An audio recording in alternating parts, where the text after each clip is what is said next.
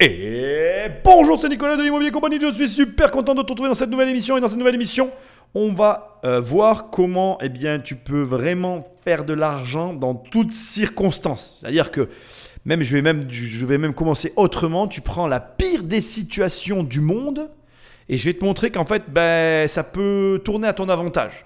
Et pour ça, eh ben, on va prendre vraiment la pire des situations. Imagine, tu es dans un désert et tu dois lancer un business. Qu'est-ce que tu ferais si tu devais lancer un business dans un désert? Je te pose la question. Et avant qu'on réponde à cette question, eh bien, ce qu'on va faire, c'est que comme d'habitude, je vais te rappeler l'usage. Et pour m'aider, la meilleure des choses, c'est de me laisser un commentaire sur l'application où tu écoutes cette émission, parce que je te rappelle que les podcasts ne se référencent pas. Ce ne sont pas des articles qui sont sur Google que l'on trouve.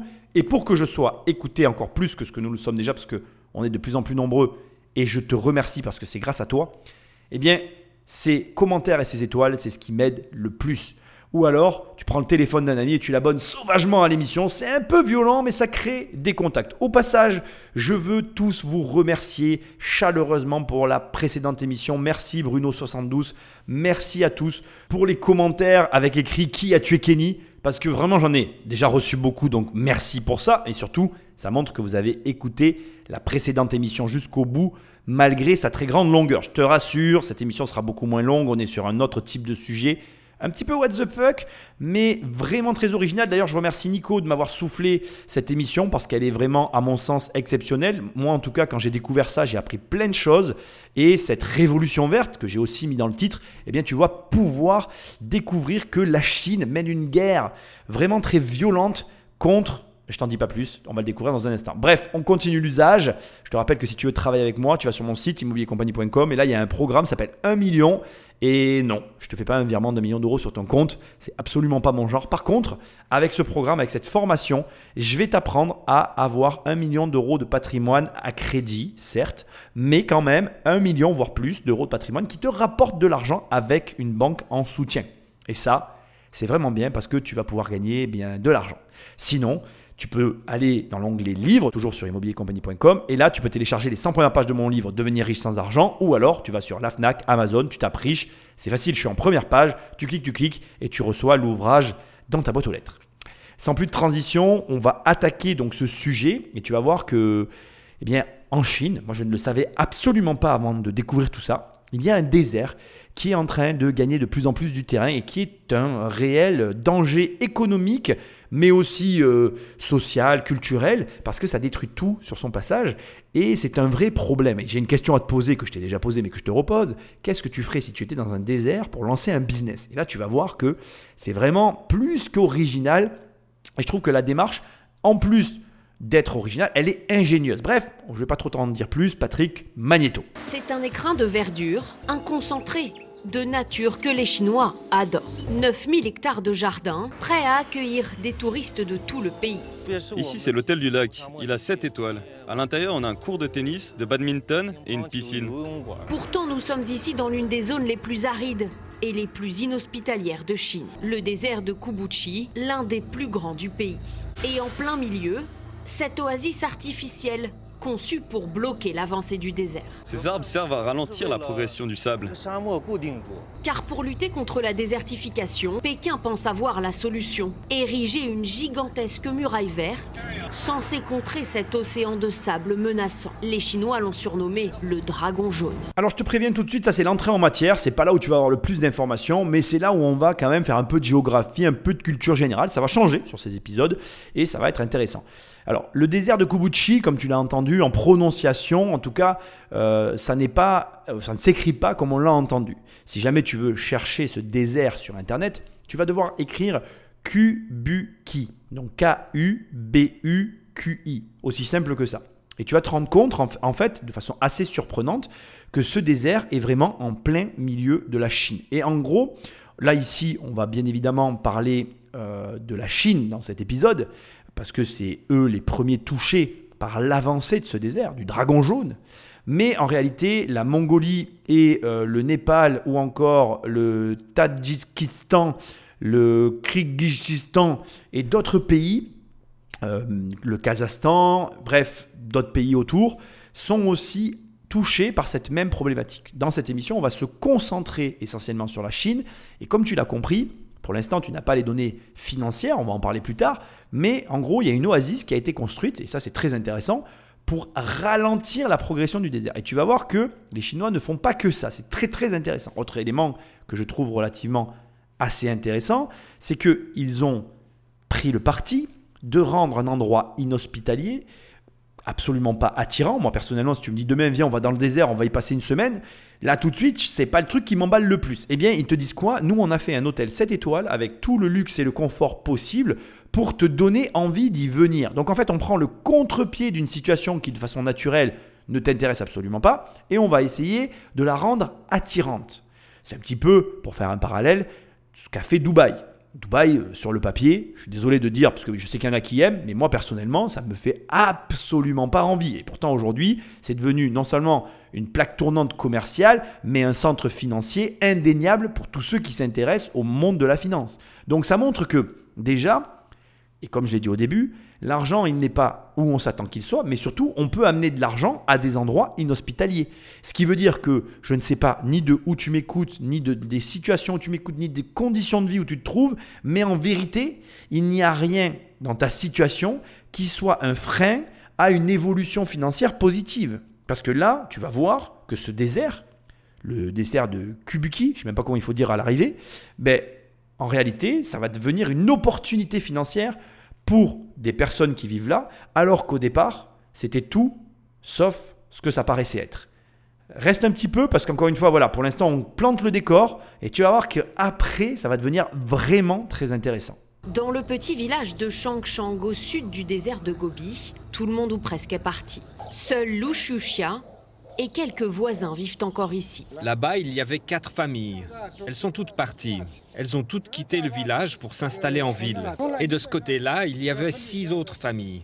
Elles sont aussi parties. Les gens partent les uns après les autres. Ils s'en vont parce que le vent apporte trop de sable. Partout dans le village, le dragon jaune a laissé des traces. Regardez tout ce sable ici.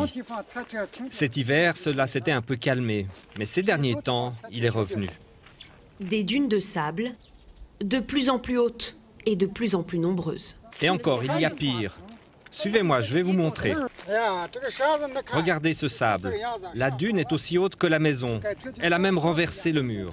Impuissants, ces habitants sont les premiers témoins de la désertification qui menace le nord de la Chine. Avant, il n'y avait pas tout ça. Quand on a construit nos maisons, il n'y avait pas de sable ici. Le désert était à une trentaine de mètres plus loin. Et petit à petit, il a avancé. Je vais être très franc avec toi, je n'avais absolument pas conscience de ça avant qu'on me mette le doigt dessus. Je n'avais absolument pas conscience que le sable déjà pouvait venir recouvrir des maisons, puisque là en fait, ce que tu dois bien comprendre, c'est que des dunes de sable se forment devant les maisons, pour certaines se faisant détruire, et pour d'autres carrément étant inaccessibles. Donc le village se vide, les gens ne veulent pas vivre là, ce qui me paraît à peu près normal. Région aride, qui, de surcroît donc n'arrange pas les choses pour venir y vivre, et en plus il y a des tempêtes de sable inopinées et plutôt embêtantes qui viennent casser ta maison. Autant te dire que pour nous qui aimons l'immobilier, là, la valeur, euh, il y en a presque plus. Mais enfin, tu vas voir. On va avoir l'occasion d'en reparler dans cette émission parce que ce qui est vraiment intéressant là, c'est que c'est, comme je te le dis encore une fois, c'est une entrée en matière. Donc il faut bien que tu comprennes que là, on t'expose un problème. Et je suis en train de te le montrer. Et d'ailleurs, ce qui serait intéressant à ce stade, c'est que tu commences un petit peu à réfléchir à qu'est-ce que toi tu ferais pour endiguer ce phénomène. Et à ton avis, bon, tu as une petite idée, j'en suis certain, mais tu sais de quoi ça vient. Et si tu comprends de quoi ça vient, donc en gros, euh, l'industrialisation, euh, le progrès et le fait de tirer de façon outrancière sur les ressources naturelles nous conduit dans cette situation aujourd'hui qui semble, au premier abord, être une impasse. Mais attends, j'ai encore un autre élément à souligner qui est intéressant. J'aimerais, si tu veux bien faire cet exercice, parce que c'est la première fois que je vais te demander de faire une chose, peut-être pas la première fois, mais en tout cas, prends le temps de le faire. Va sur Google Earth ou va sur euh, plan euh, sur euh, Google et tu tapes donc le désert de Kubuki, donc K-U-B-U-Q-I, et tu tapes Chanchang ou tu tapes la une fois que tu es là-bas, tu tapes un peu la région et tu te balades parce qu'en fait, je sais pas si tu sais déjà, mais en Chine, tu peux pas faire du View Street en fait. View Street n'est pas possible en Chine parce que je pense que tu es au courant, mais la Chine c'est un petit peu une dictature, donc les voitures Google ne roulent pas en Chine et ne te permettent pas, en tout cas moi j'ai pas trouvé d'endroit pour aller euh, dans les routes de Chine et apprécier la vue euh, Google Street. Par contre, ce qui est hyper intéressant, c'est le truc que je n'avais jamais fait, que j'ai fait pour cette émission, c'est que tu peux aller de l'autre côté du désert, donc du désert de Mongolie, le, désert de Gobi, tu peux aller en Mongolie et voir par contre en Mongolie comment ça se passe, parce qu'il y a des régions mongoles où on peut aller sur les routes et apprécier un petit peu la situation réelle du pays. Et pourquoi je t'invite à faire ça? Alors déjà, je pense que tu le sais, le tourisme de Google, euh, c'est quelque chose qui existe. Euh, Google Earth, il y a des gens qui se baladent sur la planète à travers de Google Earth pour un peu voir ben, ce qui s'y passe et comment c'est dans certaines régions. Donc ça déjà, je t'avoue que c'est assez intéressant de tomber dans des endroits où tu penses même pas aller. Mais au demeurant, la vue aérienne qui aujourd'hui est vraiment très proche, te permet quand même d'apprécier pas mal de choses sur ces régions-là. Je t'invite vraiment à ce stade, simplement si tu as un peu de temps, à aller regarder par curiosité, parce que c'est des coins, en tout cas pour ma part, où j'ai pas l'habitude de me balader, même avec Google Earth, et où franchement ça fait quand même réfléchir, parce que tu te rends compte que on investit, toi, moi et des personnes qu'on connaît, les personnes de la communauté, mais en réalité, si demain on est confronté à un phénomène comme celui-là, est-ce que premièrement nos investissements sont capables d'y faire face? Est-ce que réellement s'il y avait une montée des eaux, les biens qu'on possède seraient préservés ou engloutis sous les eaux? Et deuxièmement, si c'était dans un désert, ce serait la même chose, euh, préservé ou englouti sous les sables. Et donc, deuxièmement, si c'était le cas, est-ce qu'on pourrait s'en remettre financièrement? Est-ce que, je te pose la question, tu inclus ce paramètre, oui ou non, dans tes investissements? Je sais qu'aujourd'hui en ligne, tu peux consulter la carte de la montée des eaux dans les 50 prochaines années et tu peux donc anticiper ce phénomène et choisir d'investir ou de ne pas investir dans certaines régions. Alors après, je sais qu'il y a des adeptes et des croyants euh, de cette théorie et qui vont dire que ça va arriver. Et il y a des gens qui sont détracteurs totalement. Pourquoi j'emploie ce terme de théorie Je ne remets pas en cause le réchauffement climatique. Je pense que ça existe. Comme on te l'a dit là, il y a bien 2 degrés en plus aujourd'hui sur la planète et on tend vers les 4 degrés et on sait que ça peut être une catastrophe écologique. Je ne le remets pas en cause. Mais force est de constater qu'il y a des gens qui mettent un doute sur le fait que ça arrive. Il y a plusieurs raisons à ça. D'abord, tu feras aussi des recherches et tu le verras toi-même. Ça fait depuis les années 1800 qu'il y a des lanceurs d'alerte. Alors c'est le terme qu'on leur donne aujourd'hui, mais des personnes qui prédisent un avenir noir. Et il faut que tu saches que prédire un avenir catastrophique, c'est rentable pour ceux qui le prédisent. Deuxièmement, ça fait des années qu'on nous dit, des, centaines d'années qu'on nous dit que ça va s'arrêter et que ça ne s'arrête pas. Et troisièmement, et ça c'est pour les sceptiques, et tu vas le voir dans cette émission, il y a des pays comme la Chine qui agissent de façon concrète pour ne pas que ça arrive. Et ça, c'est un élément que je veux souligner qui est très fort et important à mes yeux. C'est que, premièrement, prends le, cas des États-Unis lors de la Seconde Guerre mondiale. Eisenhower, et regarde comment ça s'est passé, a fait basculer un pays, les États-Unis, qui était dans un état de paix, qui était un pays euh, voilà, industrialisé, qui se développait, et qui n'était pas concerné par la guerre en Europe, en un pays qui, en une année, était devenu un pays en état d'alerte et qui était en guerre contre l'Allemagne. Ce qui veut dire qu'en un an, une personne a pu complètement modifier l'axe politique d'un pays pour le faire rentrer dans une politique guerrière. Et donc ça m'emmène sur un point qui je pense est très intéressant et qui mérite à réflexion, c'est que si jamais on prenait le problème comme un état de guerre, si on le prenait comme un état catastrophique réel qui demandait à être traité en urgence, personnellement, je suis convaincu qu'on serait capable de changer notre axe à 180 degrés et de tellement modifier nos comportements, comme on l'a pu le voir pendant le Covid, que ça aurait un impact sur la situation. Alors bien évidemment, je crois à ça, mais si ça n'arrive pas dans les années qui, se présentent devant nous, dans les 10-20 prochaines années, si on ne le fait pas, bon ben, j'ai tendance à croire que si ça n'arrive pas, ben, on va avoir un problème. Mais j'ai aussi tendance à croire, et quand on va voir cet épisode, c'est pour ça que je l'ai fait, qu'il y a quand même des pays à une échelle assez impressionnante qui se bougent. Et tu vas voir, quand je parle d'une échelle assez impressionnante, c'est plus qu'impressionnant, ça forge le respect et ça mérite non seulement qu'on en prenne connaissance, mais aussi qu'on s'en inspire. La désertification, c'est le problème écologique numéro un en Chine. Chaque année, le désert grignote 3000 km, avale terres arables et villages sur son passage. En cause, le réchauffement climatique. Dans le nord du pays, les températures ont augmenté de 2 degrés en 50 ans. Mais c'est aussi l'urbanisation galopante et la déforestation ordonnée par Mao dans les années 70 qui ont aggravé le phénomène. Il fallait du bois pour alimenter les usines et laisser la place à l'agriculture intensive.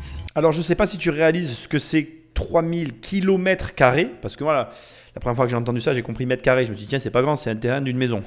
Mais là, non, c'est 3000 km c'est beaucoup plus, c'est énorme en fait.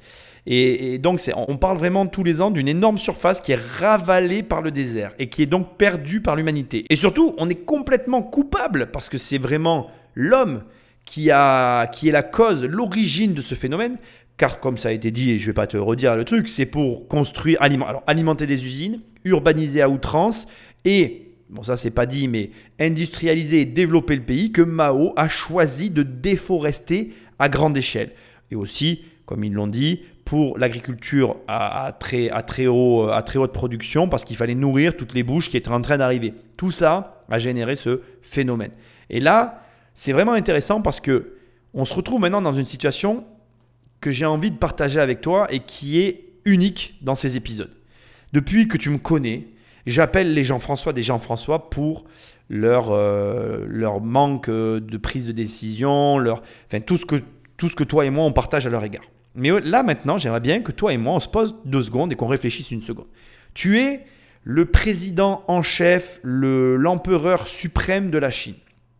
Tu as autour de toi des pays beaucoup plus développés que toi, qui viennent chercher chez toi de la main-d'œuvre pas chère et qui en plus t'exploitent pour faire encore plus d'argent qu'avec toi. Tu veux concurrencer ces pays parce que ta population est supérieure à eux.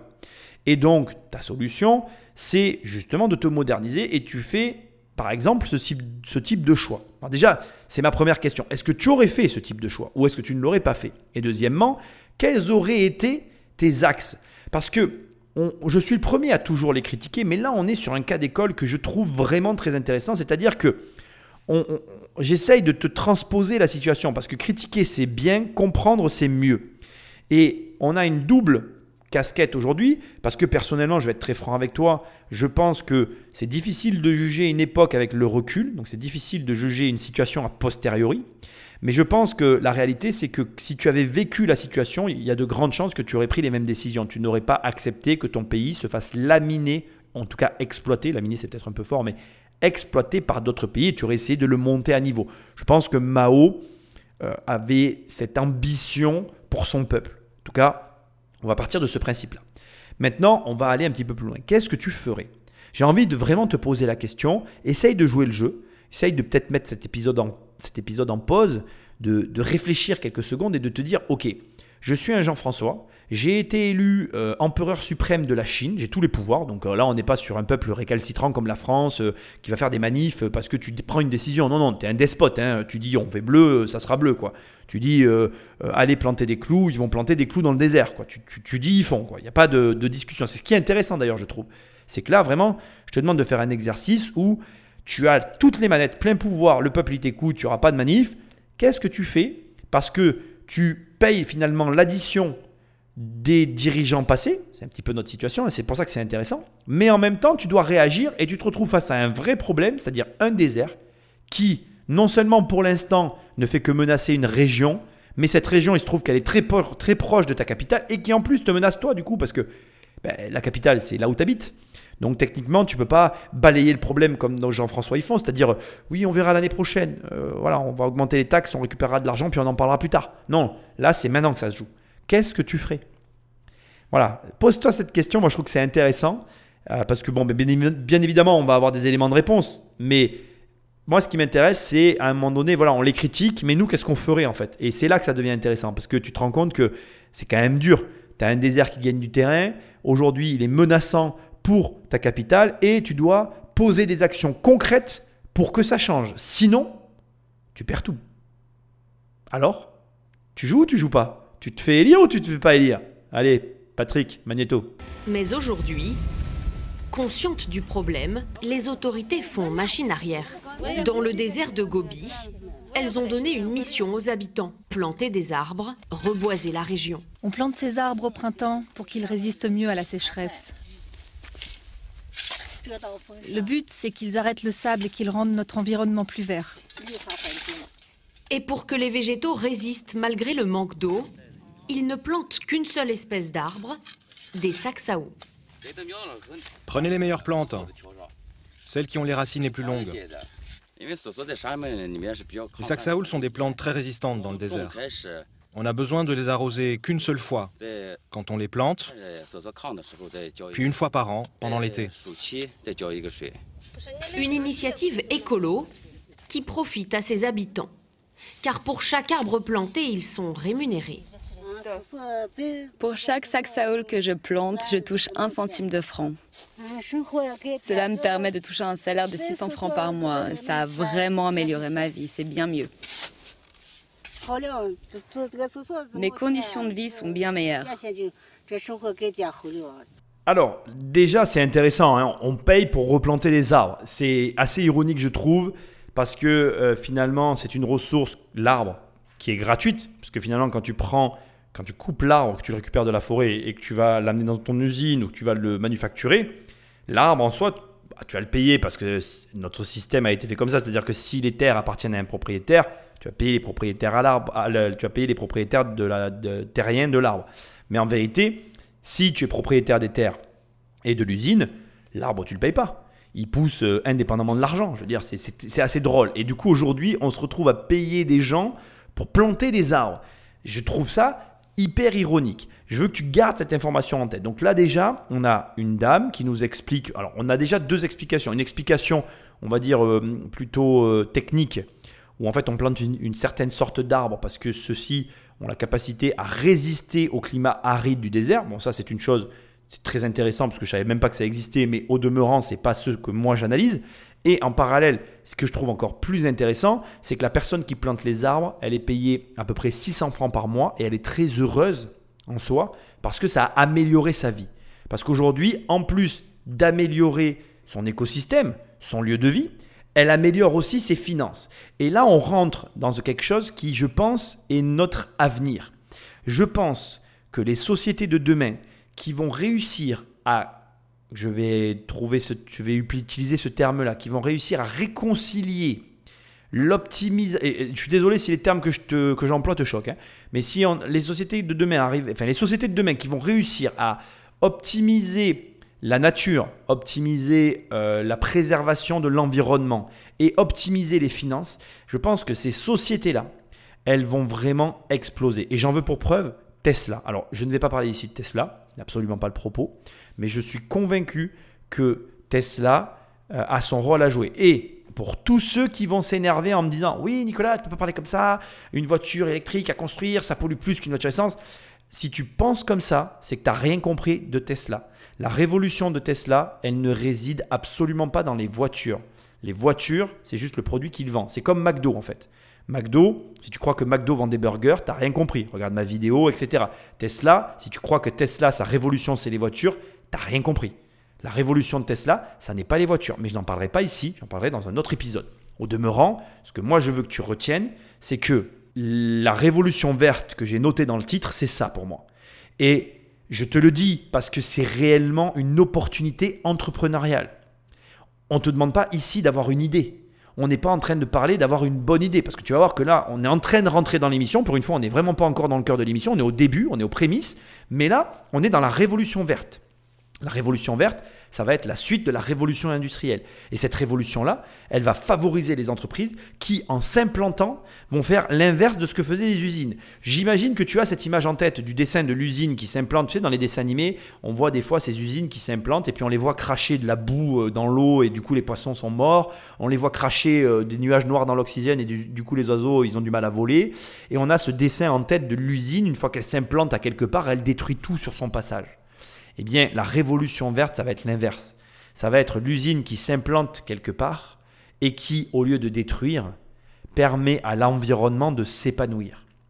Et donc, en fait, là où je t'emmène, c'est que tes réflexions actuelles, elles ne doivent pas se porter sur comment faire de l'argent, elles ne doivent pas se porter sur comment prendre, elles doivent porter sur comment redonner, comment m'intégrer et comment ben, faire grandir, faire fleurir, permettre à l'environnement de s'épanouir autant que moi. Là, ce qu'il y a d'hyper intéressant, c'est que c'est un gagnant-gagnant. C'est-à-dire qu'elle gagne de l'argent en plantant, et en plantant, elle sauve, elle sauve son environnement et elle sauve aussi la vie de ses enfants. Et tout le monde est content. Et tu vas voir que ça ne s'arrête pas là. En Chine, la muraille verte fait vivre de nombreux habitants, durablement. Comme ici à Mandela, dans le sud du désert de Gobi. Ces arbres, on les a plantés il y a 15 ans. Et maintenant, ils font plus de 2 mètres. Au total, on a des arbres sur 8600 hectares. C'est une vraie réussite. Ces arbres n'ont pas seulement permis de ralentir l'avancée du désert, ils ont aussi rendu possible la culture d'une plante très recherchée. Après avoir planté des sacs saoul et que ça devienne une vraie forêt, les paysans plantaient de l'assistance, juste à côté des sacs saoul. Une plante très utilisée dans la médecine traditionnelle chinoise et qui, sans les saxaou, n'aurait jamais pu pousser dans le désert, car elles ont besoin de leurs racines pour grandir.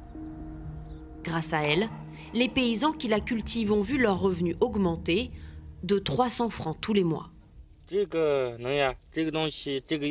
Sur le marché, le prix de ce médicament est assez élevé. Les gens en consomment de plus en plus. C'est un produit de bien-être.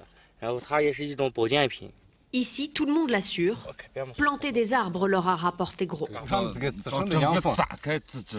D'un côté, cela a amélioré l'environnement, mais ça a aussi apporté beaucoup de bénéfices aux paysans du coin. La muraille verte donne vraiment du travail à la population. Et maintenant, on est tous occupés. On a tous du boulot. À partir de là, on va analyser en ordre tout ce qui a été dit parce que réellement, il y a beaucoup de choses qui ont été dites et, et je pense qu'en ordre, ça sera plus simple. On va commencer du début. Ça fait 15 ans qu'ils plantent. Est-ce que tu le savais? Moi, je l'ignorais totalement. Je trouve que ça m'a bluffé en fait. Et en 15 ans, ils ont couvert 8600 hectares. C'est juste euh, énorme en fait. Et c'est en train de se passer euh, depuis 15 ans, maintenant. C'est-à-dire que quand je te parlais d'une guerre, on peut parler d'une guerre. J'ai une question à te poser. Qu'avons-nous fait en France? J'ai une autre question à te poser. Qui que tu sois et que tu m'écoutes et que tu te plaignes parce que tu ne gagnes pas d'argent, tu as un business. Parce que regarde, ils ont planté des arbres pour 8600 hectares. Et il le dit, ces arbres aujourd'hui, ça représente une forêt. Cette forêt aujourd'hui, elle endigue le phénomène d'avancée du désert. Ce qui veut dire que là, tu viens juste d'écouter un, un, podcast, tu es en train d'écouter un podcast qui te donne une méthodologie très simple pour pouvoir aller voir des pays où il y a des déserts et leur dire, moi je peux vous vendre une solution pour endiguer un désert. Ok, tu vas me dire Nicolas, c'est tiré par les cheveux ton truc. Ok, c'est tiré par les cheveux. Si tu veux pas leur vendre la solution, tu peux aller le faire. Parce que regarde, qu'est-ce qu'ils ont expliqué? Ensuite, ils ont, ils ont déduit, parce qu'ils avaient de la connaissance agricole, ils ont planté une deuxième plante médicinale qui, elle, a rajouté 300 euh, francs, pardon, parce que c'est converti en francs dans l'émission, aux 600 francs de départ. Ce qui fait que tout le monde aujourd'hui gagne 900 francs. Et comme il le dit à la fin, ça a donné du travail à tout le monde. Parce qu'il y a une chose que j'ai encore jamais soulevée depuis le départ, mais que maintenant je pense que tu as compris. Il l'a très justement fait remarquer. Qu'est-ce que tu as à faire dans un désert en fait? Si demain je te mets dans un désert, je te mets là dans le désert et je te dis allez salut, amuse-toi bien, je reviens te chercher dans 15 jours, 3 semaines. Mais la vérité c'est que tu n'as rien à faire. La vérité c'est que dans un désert il n'y a rien à part du sable à perte de vue. Et donc, comme ils le disent eux-mêmes, quand tu vivais aux limites de ce désert, quelle était ta vie? Eh, Elle, n'était pas passionnante en fait. Et en plus, tu subissais les attaques, c'est peut-être pas le terme, mais tu subissais les caprices de Dame Nature, des tempêtes de sable qui, qui, venaient potentiellement détruire ta maison. Donc, euh, on est vraiment dans une situation catastrophique initiale. Et là, on a des personnes, et il l'a dit à un moment donné, il a dit, cette action a été bénéfique pour tout le monde. La révolution verte, c'est ça.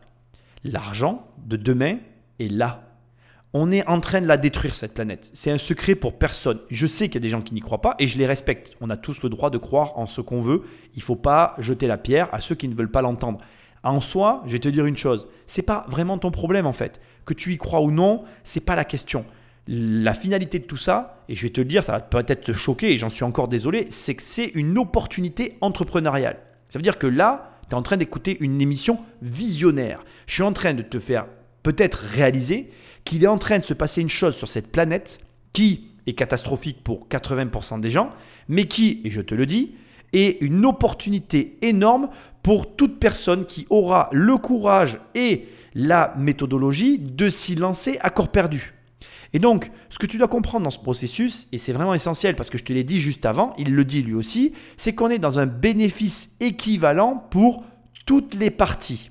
Et quand je dis toutes les parties, je parle de la nature, je parle de l'entreprise et des hommes qui la composent. Parce que, c'est vraiment important là maintenant que tu comprennes bien ce qui est en train de se passer, 900 francs en Chine, c'est un très bon salaire. On est sur un niveau salarial élevé par rapport à la moyenne. C'est comme si ici, tu payais quelqu'un dans notre pays 3 à 4 000 euros par mois. Ce qui veut dire qu'on est sur une activité qui est très rentable. Et donc, il faut bien que tu comprennes que tous les acteurs de la chaîne doivent être contentés. La planète, parce que c'est un acteur de la chaîne, l'entreprise, l'initiateur du projet, et les personnes qui la composent, ce qu'on peut apparenter à des salariés ou aux employés de l'entrepreneur qui a derrière. Et c'est ça pour moi la révolution verte. Et honnêtement, j'en avais absolument pas conscience avant de faire cette émission. Et je me suis pris une grosse claque. Et ça n'est pas fini. Un projet censé réduire la pauvreté, mais qui a aussi fait l'affaire de grandes entreprises. Retour dans le désert de Kubuchi, cette partie de la muraille verte a été transformée en parc touristique. La société qui le gère emploie 400 salariés, génère 2 millions de francs de chiffre d'affaires tous les mois. Il y a peu de parcs dans le désert qui fonctionnent aussi bien que le nôtre. Quand les gens sont dans le désert, ils ont du mal à imaginer qu'il puisse y avoir un lac, des pelouses et de la verdure comme ça. Et nous voilà revenus au début. Le début avec le fameux hôtel que tu as entendu, cette étoile, qui fait quand même 2 millions de francs de chiffre d'affaires et qui propose une expérience client unique. Un hôtel au milieu du désert. Est-ce que ça ne te rappelle rien?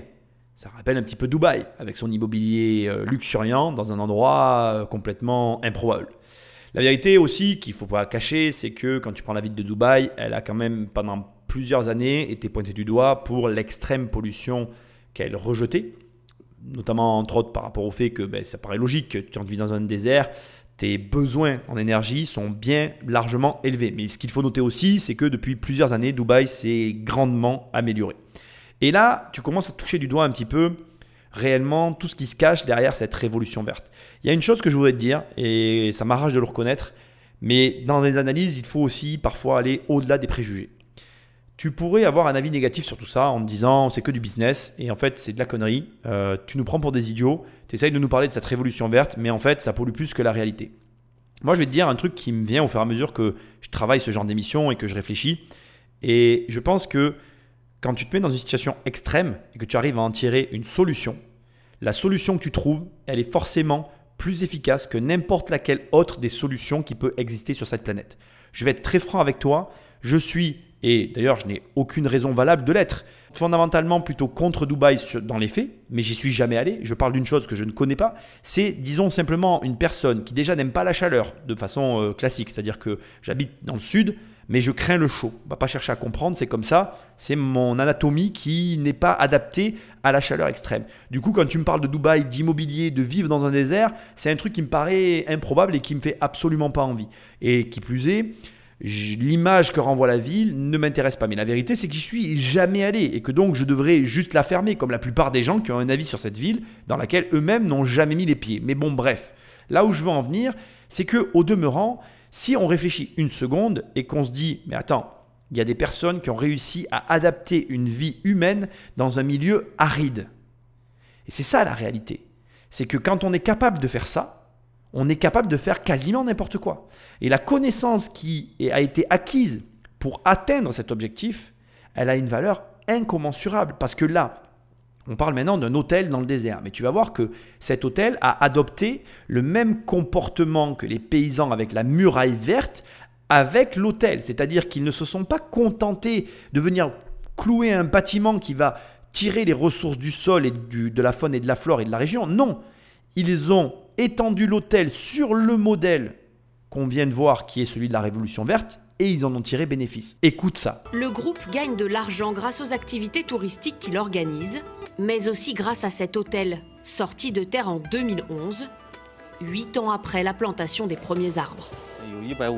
Ici, il y a 158 chambres et une capacité d'accueil de 316 personnes.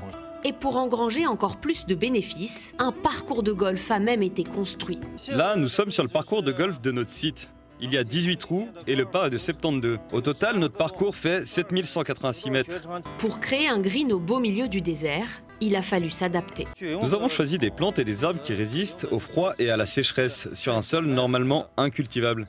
Cette herbe, par exemple, peut vivre un ou deux jours sans être arrosée. Au total, l'entreprise a reverdi 30% du désert de Kubuchi et dans le même temps, en a tiré profit. Ce qu'il de bien, c'est qu'on a des dates. 2011, ça remonte, hein, c'est assez impressionnant. 10 ans déjà. Cette émission a 10 ans. Donc ça veut dire qu'aujourd'hui, euh, ils ont dû encore plus gagner du terrain sur le désert. Et ce qui est encore plus intéressant, c'est que cette entreprise, et comme ça vient d'être dit, a recouvert 30% du désert.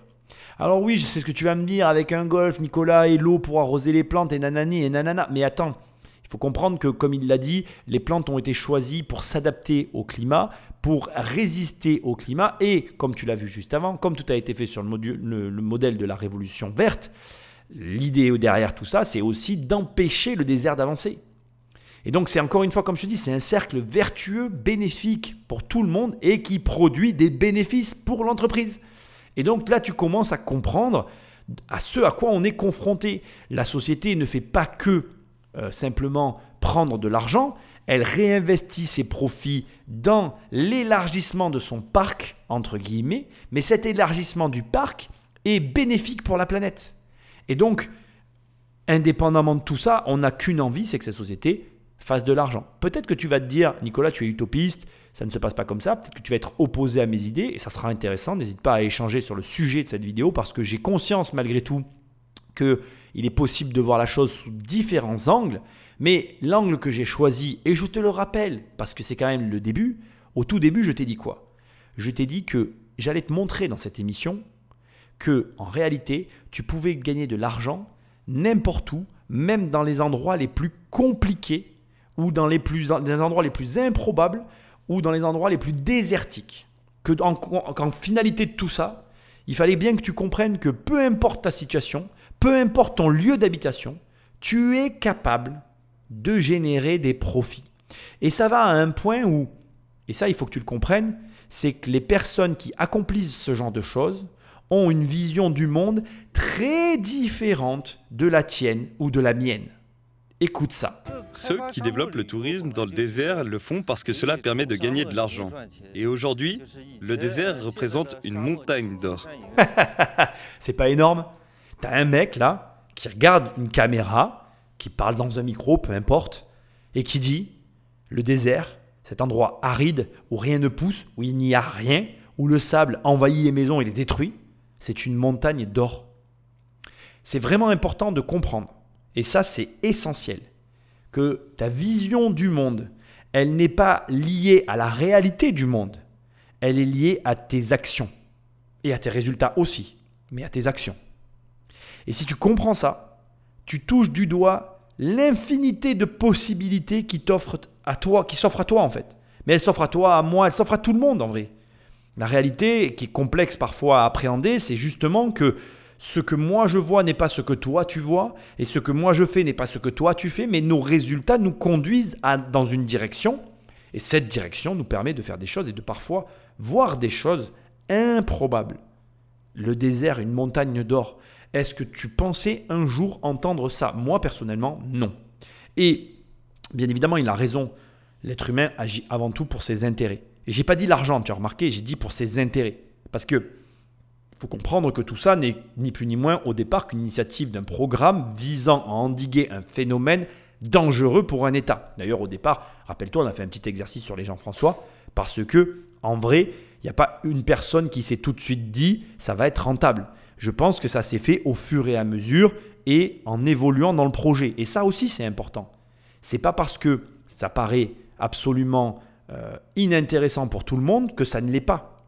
Ce n'est pas parce que tu vas faire une chose qui pendant un temps ne sera pas rentable que ça ne le sera jamais. Et c'est très difficile en vrai parce que combien de temps On ne le sait pas. Depuis quand il faut le faire ou pendant combien de temps il va falloir le faire On ne sait pas. Mais regarde, improbable. Je vais te donner un contre-exemple. L'Afrique. Tu connais l'Afrique Eh bien là aussi, il y a une muraille verte qui depuis 2008 dans un programme a été initiée et construite en vue d'endiguer l'élargissement du désert. début du programme, au Sénégal. Je te laisse faire des recherches. Ce qui veut dire que les déserts sont aujourd'hui des enjeux économiques. J'ai encore une question pour toi. Qu'est-ce que tu fais? Si tu n'as pas de travail, si tu trouves que tu ne gagnes pas assez d'argent, qu'est-ce que tu fais? On a là des activités économiques dans des pays où la valeur foncière pour construire un hôtel et ou un centre de loisirs à l'image de celui qui a été construit là ne représente rien par rapport à la valeur de ce que tu possèdes. Je vais te le dire autrement, un petit peu de façon sanglante mais assez claire. Vends une maison, construis un hôtel dans un désert et élargis ta plantation d'arbres et ton domaine pour proposer que plus d'activités et avoir un établissement qui propose des activités irrésistibles, et tu vas faire des millions. Tu trouves que tu n'es pas assez bien payé? Prends un billet d'avion.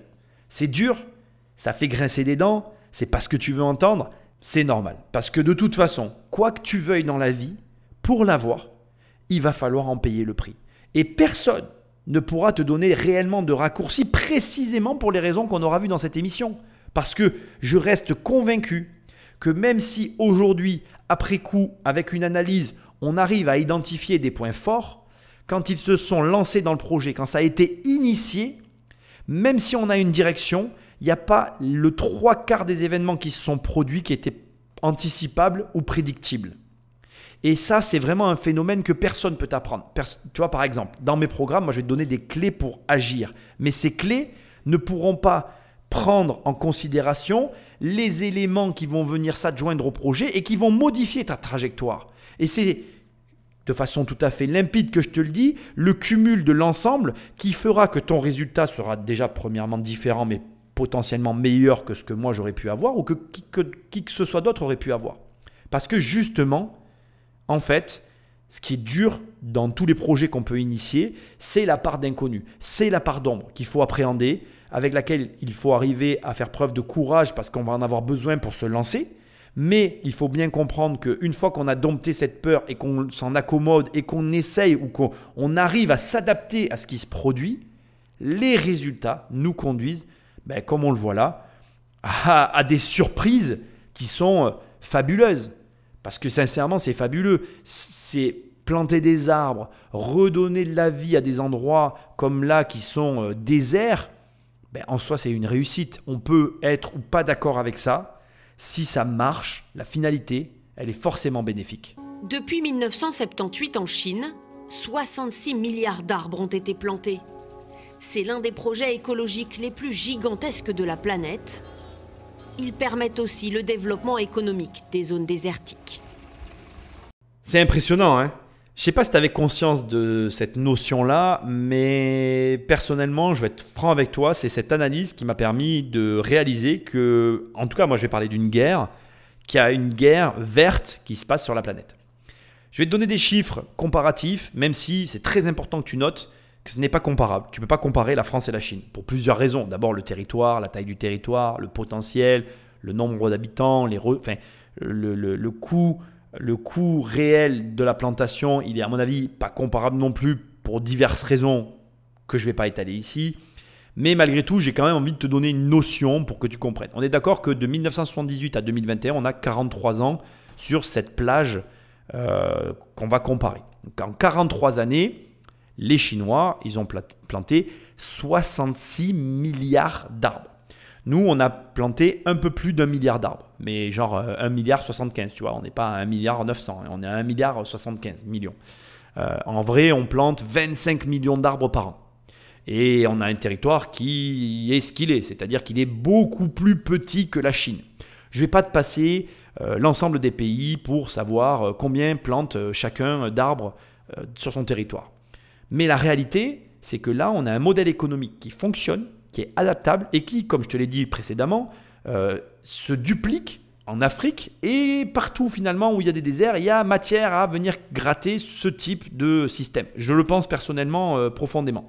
Je crois aussi que la révolution verte ne va pas se cantonner qu'à ce système finalement de reforestation, mais va s'étendre sur des entreprises qui vont justement euh, se vouloir ce qu'on appelle aujourd'hui éco-responsable. Et je crois réellement qu'il y a un créneau dans ce domaine qu'on sous-estime largement, qui sera de la même façon, comme je l'ai dit tout à l'heure, le la prochaine évolution après la révolution industrielle. Je pense qu'effectivement, c'est pour ça que j'ai mis le titre à ce podcast, que la prochaine révolution sera verte et que nos, enfants en seront les plus grands acteurs. Mais, et c'est là que ça devient très intéressant pour toi, que nous en serons les initiateurs. Et être l'initiateur d'une activité, c'est être le premier. Et je veux que tu saches une chose qui va être la meilleure des conclusions possibles ever de tous les podcasts réunis. Quand tu arrives en premier quelque part, le premier arrivé, c'est généralement le premier servi. Et comme le premier arrivé est très souvent aussi celui qui a les meilleures parts, ou en tout cas le choix, le, choix des rois, puisque c'est lui qui est là, eh bien je pense que, et j'en suis convaincu, que la révolution verte est un marché sur lequel, si tu as l'occasion de te lancer, tu dois y foncer tête baissée, sans réfléchir. Je pense vraiment qu'on est là sur une opportunité de marché énorme. Je pense en l'occurrence pour les gros fans d'immobilier à tous les programmes aujourd'hui qui sont en train de voir le jour sur le format végétalien. Alors je, colle ce nom-là parce que je ne connais pas vraiment le nom de ces programmes-là, mais en gros, il commence à y avoir des programmes neufs qui sont super intéressants, qui s'intègrent dans l'écosystème donc des programmes euh, beaucoup plus axés euh, sur des matériaux de type bois, qui vont venir se fondre dans les forêts ou dans les lieux où ils sont construits, qui vont être éco-responsables avec des systèmes d'autonomie partielle, donc par exemple euh, des panneaux solaires, etc. Et on va tendre de plus en plus vers l'habitat autonome qui ne sera pas une nuisance. Alors, théorique, parce que bien évidemment, il y a des matériaux pour construire les maisons qui sont encore aujourd'hui des ressources prises sur la planète et qui sont donc polluants. Mais bon, bref, qui vont de plus en plus tendre vers le zéro déchet, le recyclage, etc. Je pense réellement que le créneau, on en est qu'au début, que tout ce qu'on peut voir à droite à gauche est fait et refait, et que donc même les mots que j'emploie dans ce podcast ne sont peut-être pas, euh, et je vais oser le dire, les, éléments à la pointe complète de, de l'innovation qui peut exister aujourd'hui, parce que je t'avoue que je n'ai pas fait de recherche approfondie sur l'innovation actuelle dans le milieu euh, de l'écologie. Mais je suis convaincu qu'il y a un marché énorme qui arrive à ce niveau-là. Et encore une fois, comme je te l'ai dit, on parlera de Tesla dans une autre émission. Tesla en est la preuve et d'autres sociétés qui arrivent sur ce marché-là euh, vont réellement euh, cannibaliser ce système. Pourquoi? Parce qu'ils seront les premiers. Prends-en conscience, prends tes positions, passe à l'action et tu me remercieras. Au demeurant, il y a une leçon que je veux que tu tires de tout ça c'est que là, on vient de te montrer que même dans un désert, tu pouvais construire un business. Donc si tu te cherches des excuses, si tu crois que ce qui t'arrive, c'est pas ta faute et que c'est la conjoncture, la crise, tes parents, euh, ton lieu d'habitation ou je ne sais quelle excuse pourrie que tu te trouves, ben sache que, à mes yeux, aujourd'hui, après cette émission, je veux plus jamais t'entendre dire Ah, mais c'est pas possible parce que tu comprends, gna gna gna gna. Non. En fait, non. Rien n'est impossible. Parce qu'aujourd'hui, l'humanité est en train de reforester des déserts. Je ne sais pas si ça se dit, mais c'est ce qui est en train de se passer. Et d'ailleurs, au passage, je tiens à te le dire, mais regarde les émissions sur le Sénégal, c'est pareil. Là où ils ont replanté des arbres, ils se rendent compte que des animaux qui avaient disparu réapparaissent, que l'écosystème change dans le bon sens et que même les plus réfractaires de la population qui disaient mais ça ne sert à rien, ça ne marchera jamais, même ceux-là qui étaient contre, finalement, euh, attestent que ça fonctionne et finissent par être pour le projet. Donc, une bonne fois pour toutes, impossible, ça n'existe pas. La vérité, c'est que si tu as un rêve, tu te donnes les moyens de l'atteindre, tu fais tout ce qu'il faut dans ta vie pour que eh ton objectif voit le jour, tu passes à l'action, et s'il te plaît, s'il te plaît, tu ne te plains plus jamais. Merci d'avoir écouté cette émission. Je te rappelle qu'on peut travailler ensemble avec le programme 1 million, que tu peux télécharger les 100 premières pages de mon livre Devenir riche sans argent, ou alors commander directement cet ouvrage et le recevoir dans ta boîte aux lettres en tapant riche sur Amazon ou la FNAC. Sinon, tu peux me laisser un commentaire sur l'application de ton choix avec des petites étoiles et le petit mot que tu as envie de me laisser, je le lirai parce que ça me fait plaisir. Je te remercie de ton écoute, participe à cette future révolution verte, change le monde et surtout, sois le premier et l'acteur du changement parce que c'est comme ça que tu seras heureux et c'est comme ça que tu accompliras ton projet. Merci et je te dis à très bientôt dans un prochain podcast. Salut